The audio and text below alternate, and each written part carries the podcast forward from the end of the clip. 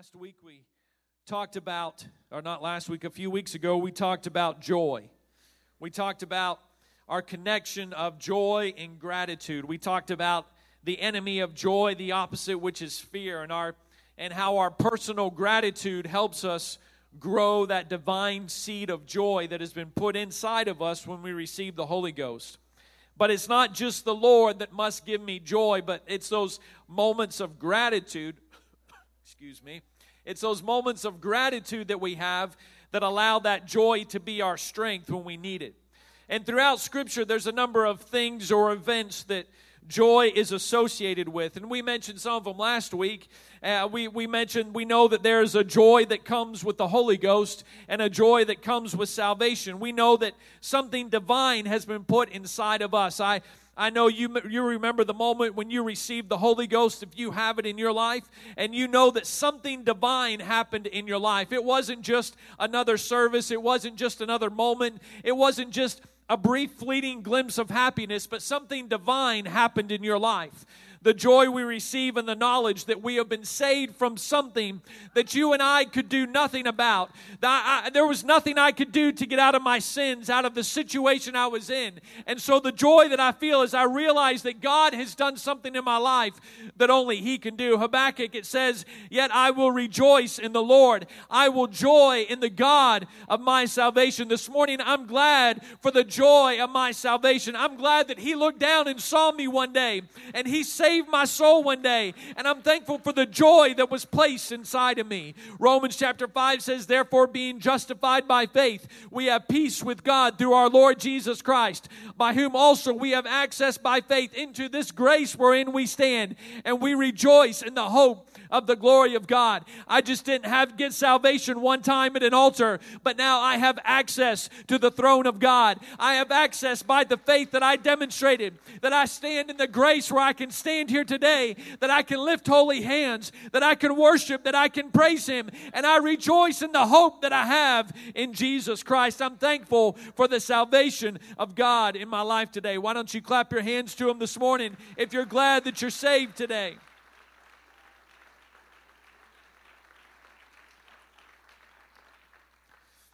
I'm on a strange combination of drugs this morning.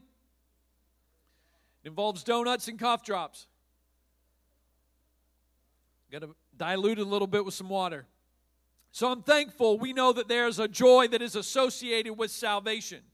There's a joy that's associated in Scripture with His grace and His mercy. How many of you are thankful for His grace and your mercy in your life. I'm glad grace simply means that God's given me things I don't deserve. His mercy means He's held back things that I do deserve in my life. I'm thankful for the blessings of God. I'm thankful for the grace of God. When I didn't deserve things, when I didn't deserve His blessings, when I didn't deserve what was given to me, that His grace looked down and I rejoice in the grace of God today. I'm thankful for the mercy of God in my life. There's plenty of stuff that should have come my way. There's times I should have been smacked in the middle of the in the middle of my forehead, but His mercy stopped things in my life. I'm thankful for His mercy. The psalmist says in Psalms 45, Thou lovest righteousness and hatest wickedness. Therefore, God, thy God, hath anointed me with the oil of gladness above thy fellows. There's a, there's a gladness that came when he realized about the grace of God, that he realized that something had come to him that hadn't come to anybody else. And I'm thankful for the blessings of God in my life.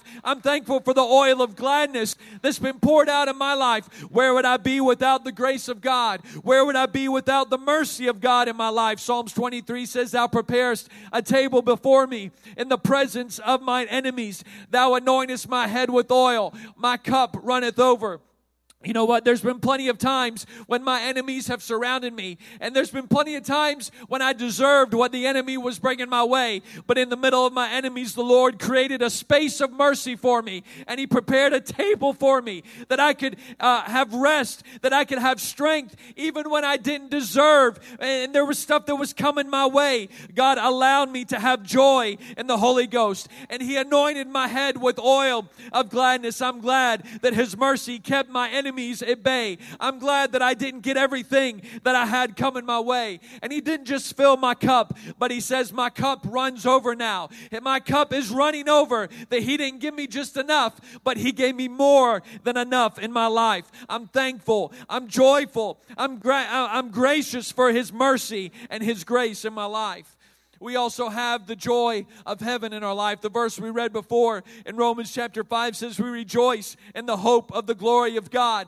I know what that ultimate glory is while I experience His presence here on earth, while I experience heavenly places here on earth. I know it's just a down payment. I know it's just a taste of what's to come. And so my hope does not rest in this world, but I have a joy of heaven to come. First Peter says, Blessed be the God and Father of our Lord Jesus Christ, which according to his abundant mercy hath begotten us again unto a lively hope. It's not a hope that's dead. It's not a hope that's dormant, but I have a lively hope by the resurrection of Jesus Christ from the dead to an inheritance incorruptible, that's undefiled, that fades not away, reserved in heaven for you and I who are kept by the power of God. You're being kept this morning by the power of God through faith unto salvation salvation ready to be revealed in the last time. And because of all this, because there's an inheritance incorruptible, undefiled, that's waiting for me, I greatly rejoice. Though now for a season, if need be, I might be in the middle of a bunch of trials. I might be in the middle of a bunch of circumstances that aren't going my way, but I can greatly rejoice because I've got a joy in heaven today. I've got a hope beyond this earth. I've got something greater waiting for me today. I'm thankful for the joy that heaven brings to my life. Luke chapter 10, Jesus tells them, Notwithstanding, in this rejoice not that the spirits are subject unto you, but rather rejoice because your names are written in heaven. I'm thankful that my name is written in heaven today. There's a lot of places my name could be written. It could be written in a lot of negative ways, but I'm glad this morning that it's written in heaven, that my joy is in heaven, that my hope is in heaven today. There's a lot of things to be joyful about in Scripture. There's many events. There's all these that are connected with joy, with the fulfillment of joy, and it's these things. I can be, we mentioned the joy of the cross last week. And as I'm grateful for these things, they increase that divine joy in my life. And I believe that joy is incomplete without these aspects. I can't have complete joy if I'm not joyful in my salvation. If I can't rejoice over His grace and mercy, I don't have complete joy. If I can't rejoice and, and, and find joy in the hope of heaven, I don't have complete joy. I, and again, I want to reiterate this morning, I said it a few weeks ago, I don't think that you can have the fullness of joy without the Holy Ghost. I think it's impossible. You can experience moments of happiness. You can, you can get a taste of joy, but you can't live and walk in joy without the Holy Ghost. If you're looking for joy this morning, you don't need to jump higher. You don't need to shout louder. You need the Holy Ghost to work in your life today. These are all a part of, if you will, full joy. But there's one joy that is prevalent throughout Scripture and is the reason, uh, uh, in fact, that we, we are celebrating this week coming up. Uh, I'm not going to go through the whole story of Thanksgiving. Aren't you glad?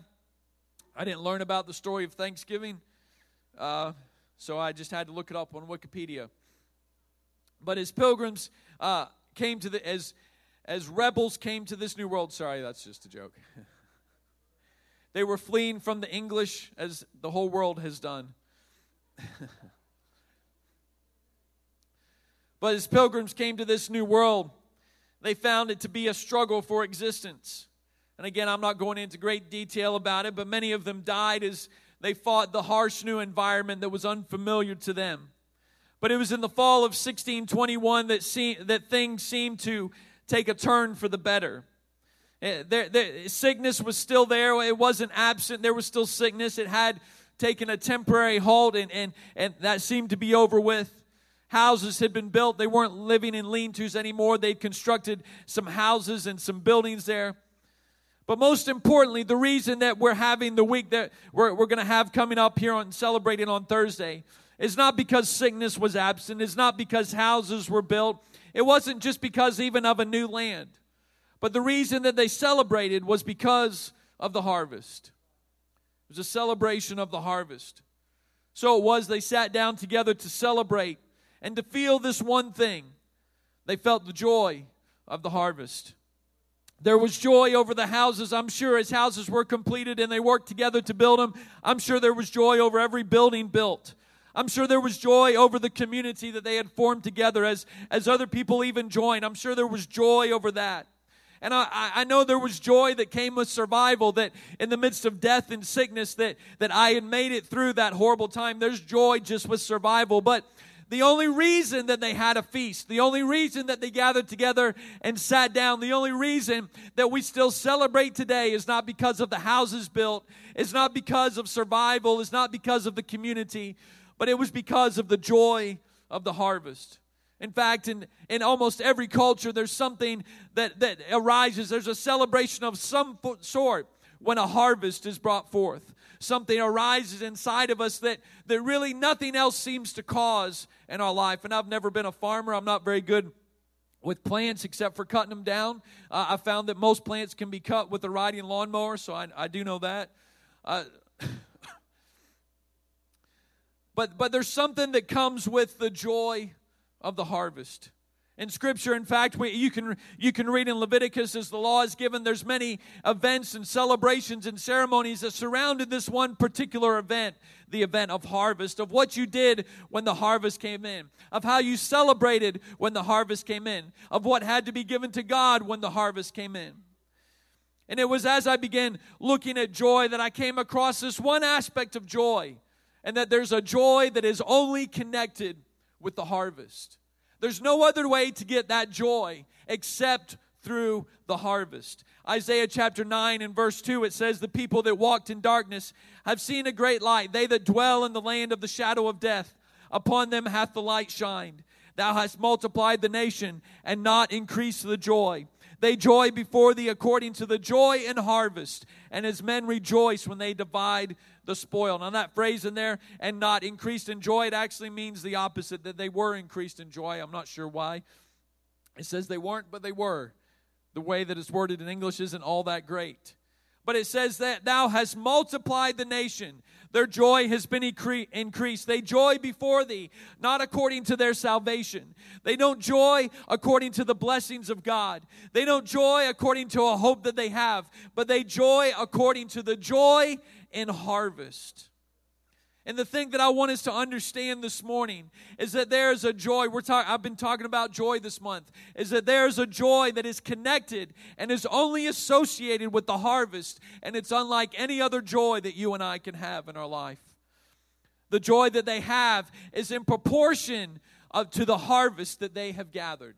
If there's no harvest, there's no joy. If there's a great harvest, there's great joy. And this joy is not found in any other situation or any other circumstance. In fact, a bad harvest was very often connected with punishment. And, and, and there was a despair, there was an anguish, as there should be in the natural if the harvest does not come through. There was, there was something that was missing from the people if there was no harvest. Now, you and I know in the natural, if the harvest doesn't come in, food is missing from you and I. I enjoy food. I'm glad when the harvest comes in. I'm glad when they start uh, harvesting the fields around because I know there'll at least be some wheat or something or corn or something like that, at least. But I'm glad for the harvest. But when there is no harvest, there's a despair that comes with that. Jeremiah 42 says, O vine of Sibmah, I will weep for thee with the weeping of Jazer. Thy plants are gone over the sea, they reach even unto the sea of Jazer. The spoiler is fallen upon thy summer fruits and upon thy vintage. And joy and gladness is taken from the plentiful field and from the land of Moab. And I have caused wine to fail from the winepress. None shall tread with shouting. Their shouting shall be no shouting. You see, there was no shouting there was no joy in Mudville. The mighty Casey had. No, I just I don't know why that came into my mind. but the shouting, it says, the joy had ceased. And it didn't cease because they weren't saved anymore. It didn't cease because there was no more blessings. It didn't cease because there was no more grace, no more mercy. But the verse tells us specifically why there was no joy, why there was no shouting anymore. And it was because the harvest had failed. In Isaiah 16, it says, For the fields of Heshbon language, and the vine here again of Sibmah. The lords of the heathen have broken down the principal plains thereof. They are come even unto Jazer. They have wandered through the wilderness. Her branches are stretched out. They are gone over the sea. Therefore, I will bewail with the weeping of Jazer, the vine. I will water thee with my tears, for the shouting for thy summer fruits and for thy harvest is fallen. It not only tells us that there's no joy, but there's an anguish, there's a despair, there's something uh, uh, primal that it happens to man when there's no harvest. There's this idea of desperation that happens to man when the harvest doesn't come in. And we see the shout, the joy is once again connected in direct proportion to the results of the harvest. When there was great harvest, it was great joy. When there was no harvest, there was no shouting, there was no joy, there was unrealized joy. A good harvest could solve a lot of issues in the land because it brought a lot of joy to the land. And today I come to you with, I mentioned already, a conviction today in my own heart. And I'm sure you've heard preachers say it before. I'm preaching to myself today. I don't know if it could ever be truer said than when, when I say it today that this message is for myself. There's nothing like your own message convicting you. But I come with a conviction today, a challenge, a question. And it's not for the church, but it's for you as an individual. And I ask myself this question When was the last time that I experienced the joy of the harvest? When was the last time I received the joy of the harvest. And I think it's relevant for us today because we're about to, to enter, we're in this time of, of, of holiday time, of celebration, of rejoicing for a physical harvest that took place hundreds of years ago. And whatever your tradition is, you may sit around a table and everyone go around and say what they're thankful for. And those, that, there's nothing wrong with all those things but, eh, but most of us will probably go to the store. We'll buy stuff. We won't really experience the same joy that they had on that first harvest as they realized with their own work, with their own effort, as the Lord blessed the increase, what they had received. And so we don't really experience that anymore. And in my own personal walk with God, I ask myself the same question I, Have I gone to the store to buy a harvest? Do I just go to church and see guests and see people receive the Holy Ghost? But where's the joy of my own harvest? In my life. And I, I, believe that we should rejoice when somebody experiences repentance. I believe that it doesn't matter if you were involved or not. I believe as a church we should rejoice when somebody repents. I believe we should rejoice when somebody experiences salvation. That's biblical and that's right. But my question to you today is when was the, when was the last time that you felt the joy? When was the last time that you felt the shout, the excitement of harvest within your own life? And uh, to be honest with you, I, I didn't study a whole lot for this message. All I had to do was just think about myself. So I want to just present you with a few things this morning. I believe the Lord laid on my heart, the Lord pointed out my own heart as excuses for not having a harvest. Excuses for not having a harvest. The first one is the term sower is not a calling. And, and maybe this morning, maybe, maybe none of these will hit you, but that's all right. I need it this morning. The term sower is not a calling. We don't find anywhere in Scripture where people are called to be sowers specifically. It's not in there. 1 Corinthians chapter 3 says, I have planted, Apollos watered, but God gave the increase. So then neither is he that planteth anything, neither is he that watereth, but God that giveth the increase. Now he that planteth and he that watereth are one, and every man shall receive his own reward according to his own labor. This verse doesn't tell us that there's some people who are called simply to sow. It doesn't tell us that there's some people who are called simply to water. No, it just tells us that we can play multiple parts, different parts in the harvest, but we are not specifically called just to be a sower.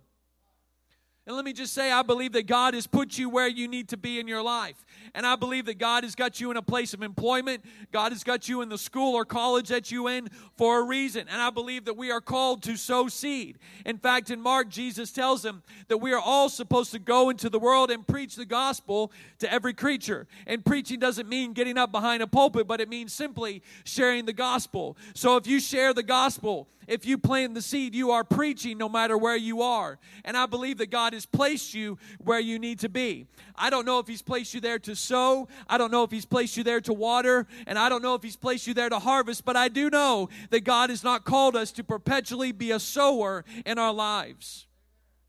You may be where you are to plant the seed. However, I believe that just because I may be planting the seed at work or I may be planting the Word of God at school does not negate me from being a harvester in my life somewhere. I may have to go outside of my comfort zone to find a harvest sometimes. It simply states in this verse that the one who sows may not be the one that reaps, and the one that reaps may not be the one that has sowed. But we are all called to sow the seed, but we are all also called to the harvest. Psalms 126 says, They that sow in tears shall reap in joy. He that goeth forth and weepeth, bearing precious seed, shall doubtless come again with rejoicing, bringing his sheaves with him.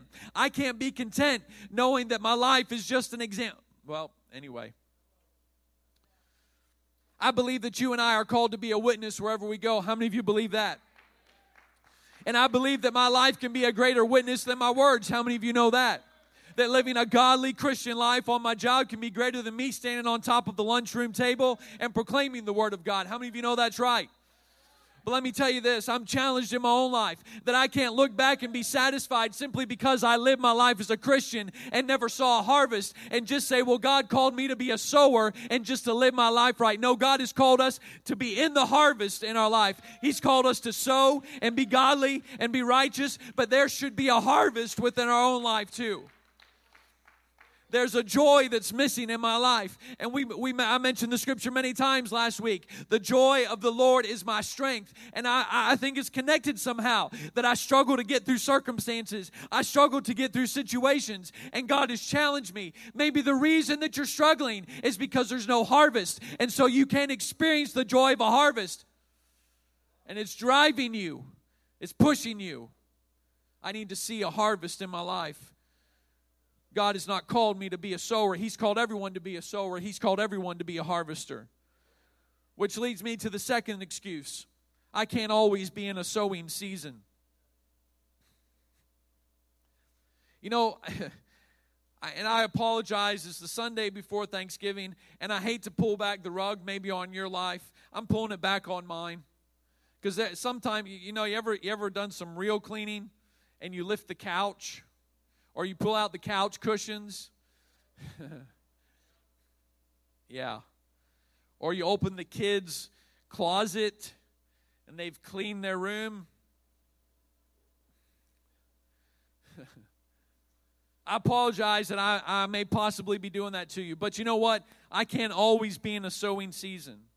Ecclesiastes chapter 3 says, To everything there is a season and a time to every purpose under the heaven. A time to be born and a time to die, a time to plant and a time to pluck up that which is planted. Scripture is clear that there are times and seasons, and that God's, God holds both the times and the seasons in His hands. You know what? First of all, this gives me encouragement and strength because I know that He knows where I am. No matter what time it is in my life, no matter what season it is in my life, if they're in His hands, then God knows exactly where I am in my life. He hasn't forgotten me, He hasn't left me, and it also reminds me that if He holds it all in His hand, then He has the power to change change my time. He has the power to change my season, no matter the impossibility or what may be going on. If He holds it, He can change it.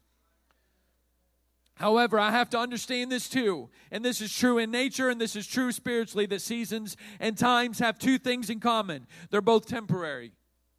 They're both temporary. Let me say, we rejoice in this fact when it comes to our trouble and trials. We rejoice that weeping may endure for a night, but joy comes in the morning, as we should rejoice, because we know that times and seasons change. And so I know if I'm in the middle of trouble, it won't always be trouble. I know if I'm in a good time, I better strengthen myself because a bad time may come my way because times and seasons change.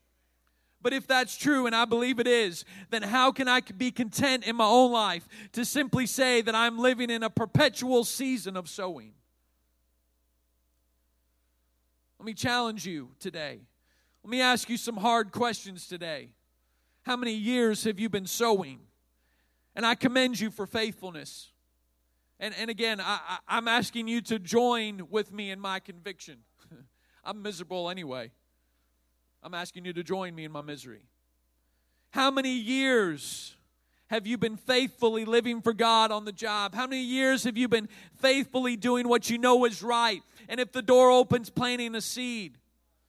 But let me remind you that you cannot live in a perpetual state of sowing in your life because seasons change. If you have not experienced a season of harvest in your life, I am challenging you today to investigate your life, to check your life. You know what? I can't go year after year after year with no harvest and feel uh, and feel righteous in God's eyes. I can't feel worthy in His eyes. I better make sure that I haven't missed the harvest in my life, or maybe I'm just hibernating through the summer. Maybe I'm hibernating through the harvest. I'm challenging you today to look at your life and say, Lord, I know I'm sowing. I know I'm doing what's right. I know I'm doing what's pleasing, but God, I want to know where the harvest is in my life. I want to know where it is, God. Why am I not seeing a harvest? In my life. I don't want to be satisfied. I don't want to be content with just being a sower. I don't want to be content with just saying this is the season of sowing. But God, I've got to have a harvest in my life. I've got to see something come to fruition in my life.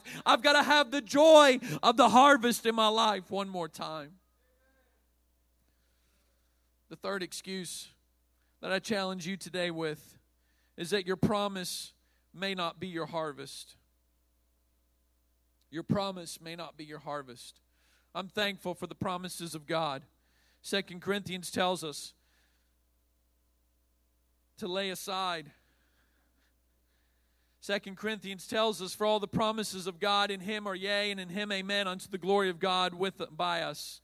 This verse lets us know that when God promises something, we can affirm it or accept it with a yes. And then there's a confirmation or agreement when I say amen to what God has said. Or another way that I can say it in today's vernacular if God said it, I can believe it. I can put my faith in it. I can believe in the Word of God if He's promised me. I'm thankful that I can trust the Word of God today. And I know that if He has given me a promise in my life, Eh, then I don't have to worry about whether it can come to pass. I don't have to worry about whether it's possible. I don't have to worry about the situation seems to be getting worse. If God said it, then all I need to do is say yes and amen because I know if God said it, that He will do it in my life. And I know there's promises that God has given to, to people in this congregation about people, about their salvation, about spouses, about children, about family, about friends, whoever it may be in your life. And that promise provides a focus for us. And I'm not saying lose faith in a promise at all. That's not what I'm saying. But I, and I believe we should uh, believe in that with all of our heart. But I believe sometimes those promises put our attention upon that person as a promise would. But I want to challenge you today that just because you have a promise doesn't mean that's your harvest. Because scripture's already told us that one person plants, one person waters, God gives the increase. But just because God has given me a promise does not mean that's my harvest. Now, it may be. But the challenges in my life is because we become so focused on the promise. We become so focused on that individual. We get involved with that person and we want to see their salvation so badly. And God's given us a promise about the salvation. But my challenge to you today is if that's not my harvest, then I'm missing the harvest that God actually has for me in my life. And I don't want to become so focused on the promise of God that I miss the harvest that God has for my life. I hope you understand what I'm saying today. I'm not saying quit on the promise. I'm not saying back up on the promise. I'm not saying don't, I'm not saying quit praying for that. I'm not saying that at all. But perhaps the reason I'm not seeing a harvest is because the harvest is not where I think it is. I'm looking at the promise and saying, God, that's my harvest. And God's got somebody else lined up to save your kids. He's got somebody else lined up to save your spouse. He's got somebody else, and you're missing the chance to save someone else's kids. That doesn't mean that I quit planning. It doesn't mean that I quit praying. But I need to ask the Lord, Lord, where is the harvest at in my life? Lord, where is it I'm supposed to be working? Maybe I've become frustrated in my own life. Maybe my joy is struggling. Maybe I, I feel like I, nothing is happening year after year after year. And I'm frustrated with the harvest. Perhaps the reason is, is because I'm looking at the wrong harvest. I'm trying to harvest in a field that's not even mine to harvest.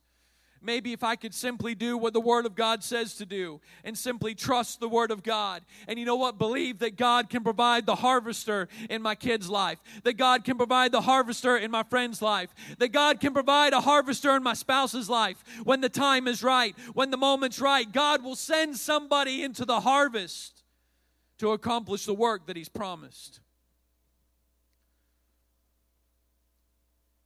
Three excuses well, I'm just a sower. Well, I'm just in a sowing season. Well, my promise is connected with my harvest. It may be, but that doesn't mean it is. Let me just remind you this morning that the harvest is always white somewhere. Jesus said it over 2,000 years ago.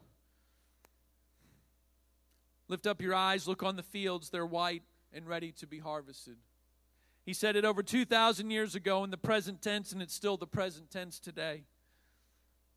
It's always white somewhere. Luke chapter 14 and verse 21. This is a famous parable. And, and this guy's getting married, so he sends out a servant to his close friends. Sends out a, uh, he sends him to his close friends. And, and you've you've heard you've heard people uh, say things and preach about stuff and i believe that we can be a great witness to our friends and family because we have influence we have all that stuff there. And that's what this guy did. He said go get my friends go get those closest to me go get those who know me the best and invite them to the marriage. Invite them to church. Go to your buddies go to all my good friends and invite them to church. So the servant did that. He went to one and he was he just got married I mean, I wonder how close a friend he was if the guy didn't know he just got married. Anyway, another guy just bought cows. I mean, that's real important. There was a variety of excuses that came. And Luke 14 21 says, So that servant came and showed his Lord these things, told him what had happened. Then the master of the house, being angry, said to his servant, Go out quickly into the streets and lanes of the city, and bring in hither the poor and the maimed and the halt and the blind. And the servant said, Lord, it is done as thou hast commanded, and yet there is room. And the Lord said unto the servant, Go out into the highways and hedges. I don't know who lives in a hedge, but they were there, and compel them to come in, that my house may be filled. You know what? This is challenging to me. Because you know what? When I when I hear a message, when I feel convicted about reaching out to the lost, you know who I think about? I think about my friends. I think about my family. And I believe the Lord has placed us in situations. But perhaps I'm just called to sow to my friends and family. And you know what? I wonder how many times we beat our heads against the wall trying to invite and invite and invite and invite to the marriage. Notice in this story, the servant was not sent back to those people. That doesn't mean, I believe, that they were barred from the marriage forever. It just, they weren't ready. But you know what? When they weren't ready, the servant was sent somewhere else because the harvest is always white somewhere. Perhaps the reason you're not seeing the harvest is because people are too bothered with their cows. Perhaps they've got a bunch of reasons and excuses, and you wonder why you can't see a harvest. I keep inviting, I keep talking to them, and nothing happens. I'm challenging you today to realize the harvest is white somewhere in your life. You may have to move on to somewhere else, but there's a harvest in our lives. Already mentioned in John chapter 4, Jesus said, Say not ye there yet four months, and then cometh the harvest. Behold, I say unto you, lift up your eyes and look on the fields, for they are white and ready to harvest. My challenge to you today is to lift up your eyes today and look on the fields, Jesus says. Sometimes we're so focused on our own little field. And again, I believe that God has placed us where we are for reasons, but it may not be for the harvest. I'm challenging you today to lift up your eyes and say, Lord, I want to see the fields today. I want to see the people in this community because somebody wants God at this moment. It may not be your friend, it may not be your family, but somebody is looking looking for God today in your life. There's a harvest in your life today. And I don't want to be content saying it's not the season for harvest. I don't want to be content in my life saying, you know what, well, I don't really know that person, or I don't really know much about that person. I don't want to be content with saying, well, I'm just a planter. I just sow the seed. But no, there's a harvest in my life that I am responsible for. So I challenge you today, it may be time for you to switch fields. John chapter 21 and verse 6.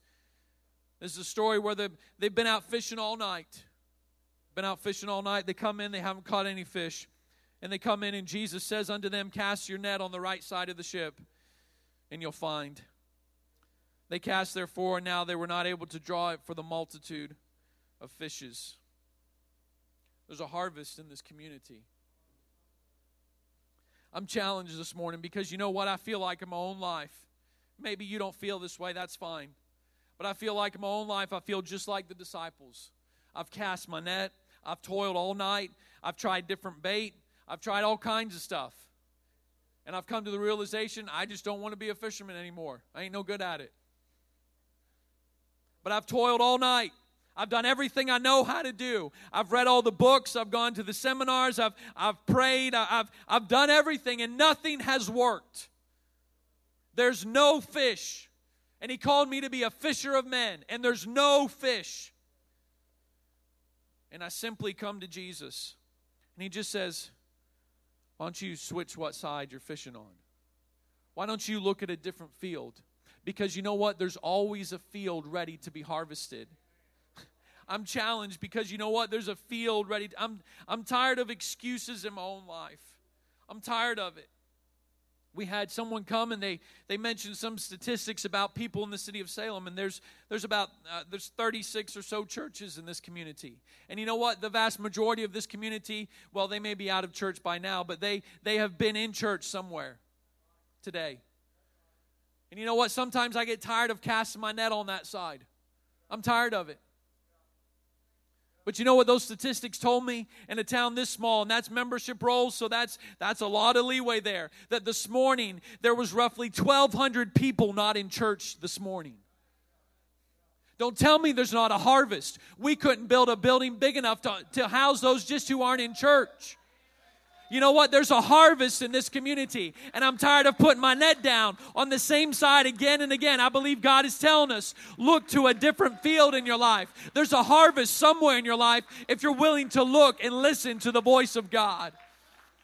I wonder what harvest may be waiting for you and I. I wonder what harvest may be waiting for this church if we would simply look to the other side of the boat. And I don't mean look to the other side of the tracks because you know what? Sometimes we think, well, I'll just go to people who have nothing. I don't know where the harvest is. The Lord of the harvest knows where it is. So I need to pray the Lord of the harvest would send forth laborers. I don't know where it is, but I'm challenged in my life. I've got to find a harvest in my life. I can't be content with just sowing anymore, but there must be a harvest in my life.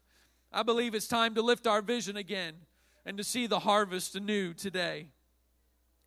Matthew 9, chapter 36. I'm finishing up here. Jesus said, but when he saw the, oh, this is telling the story about Jesus, when he saw the multitudes, he was moved with compassion on them because they fainted and were scattered abroad as sheep having no shepherd. Then saith he unto his disciples, The harvest truly is plenteous, but the laborers are few. Pray therefore the Lord of the harvest that he will send forth laborers into his harvest. Jesus never asked us to pray for sowers. He never asked us to pray for people who would go to their work and, and be good Christians. He never asked us to pray for students who would go to school and be a good example, although all those are important. Because he knew he knew we could do that. But the one thing he did ask us to pray for, the only prayer request that Jesus had, in fact, was that we would pray that there would be some harvesters.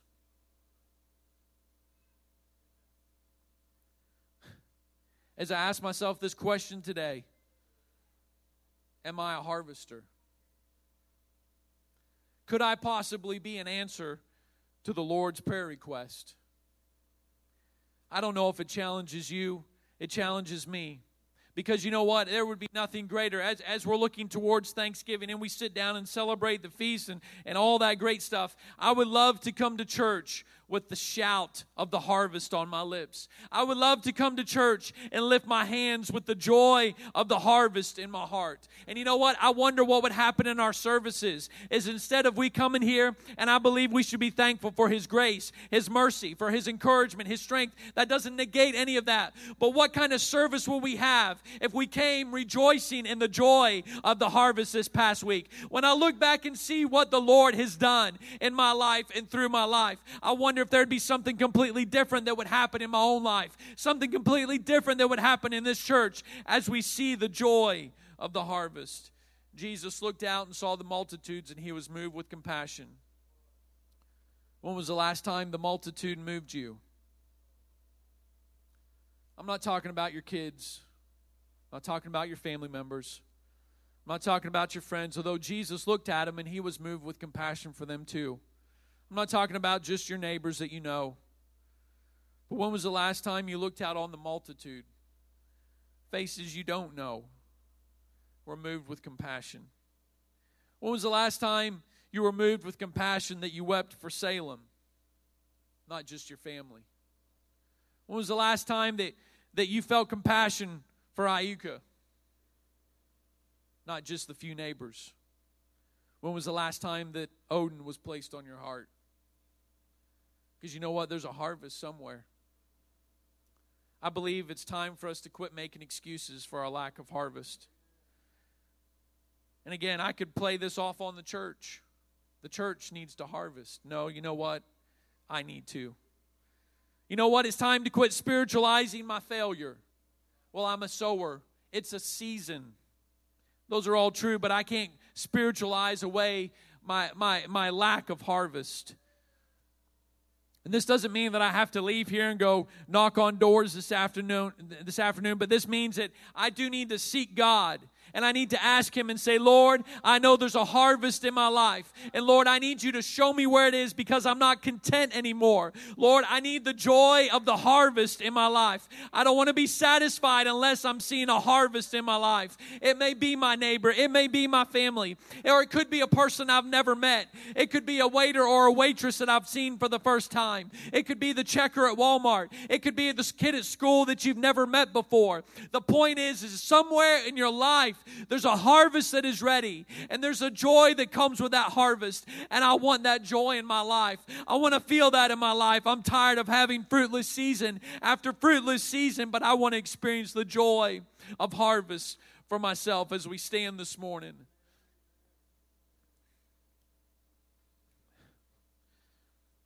I don't know this morning if possibly I've hit on any of your excuses. Maybe you don't have an excuse. I don't know what everyone does in their personal life. I know there's people in here that are seeing a harvest in their life. But I felt such a conviction in my own life.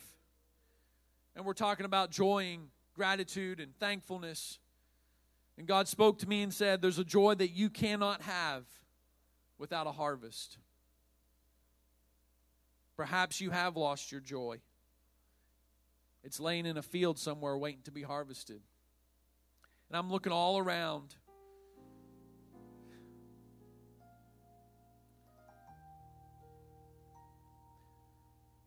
I can feel real good about saying I'm in a sowing season. I can feel good about saying, well, I'm just called to plant. Until I think about standing before the Lord.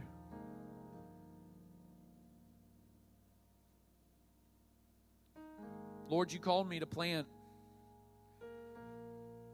All he has to do is open the Bible for me. It's not there. I was called to harvest. Well, Lord, I, I, I didn't see. Perhaps you'd quit looking for the harvest. Perhaps it was in some place that you didn't expect.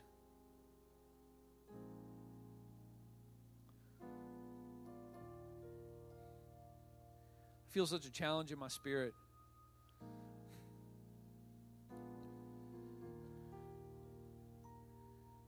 And the realization that I can have the Holy Ghost and still not have fullness of joy. There's something missing. I'm challenging you this morning. Perhaps that's something missing. Maybe you felt it in some way as I've been preaching to you today. That's something that doesn't seem quite right. Is because it's been a long sowing season in your life with little harvest. I want us to pray this morning. Lord Jesus, we come before you. God, your word's gone forth I ask you, Lord, that it would do its work today, Lord. Do its work in my life, Lord. Lord, I ask you that a conviction would grab my heart, Lord, that it's not just something that I can pass away. But Lord, I'm challenged by the harvest, Lord. There's a joy in the harvest. Lord, I'm asking you to restore that joy to me, God. Lord, as I lift my eyes this morning, God, I realize it's not something that may just come my way, but I have a responsibility to lift my eyes and look and see. And God, I'm asking you to open my eyes today. It may be my friends, my family. But Lord, it may not be them. But Lord, I'm not satisfied with not having a harvest in my life. Lord, challenge my spirit today. Lord, help me to lay aside every excuse, God. It doesn't matter if I think they're valid or not, Lord. Lord, I come open before you today, God. Asking you, Lord, to show me the harvest in my life.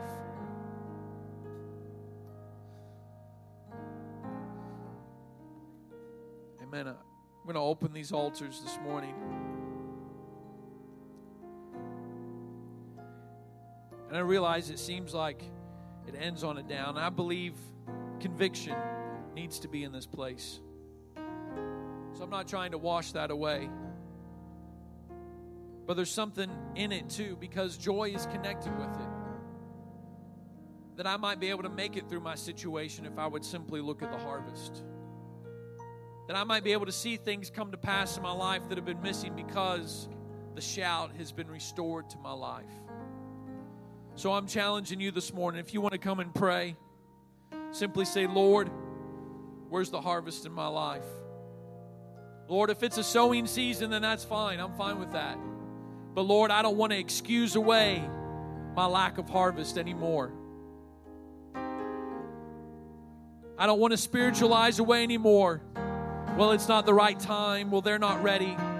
The fields are white right now. In fact, I would go so far to say that there's somebody that you know in your life right now that is ready for God. It may not be the obvious person, they may not come to mind right away, but the harvest is white this morning. Come on, join me in prayer this morning.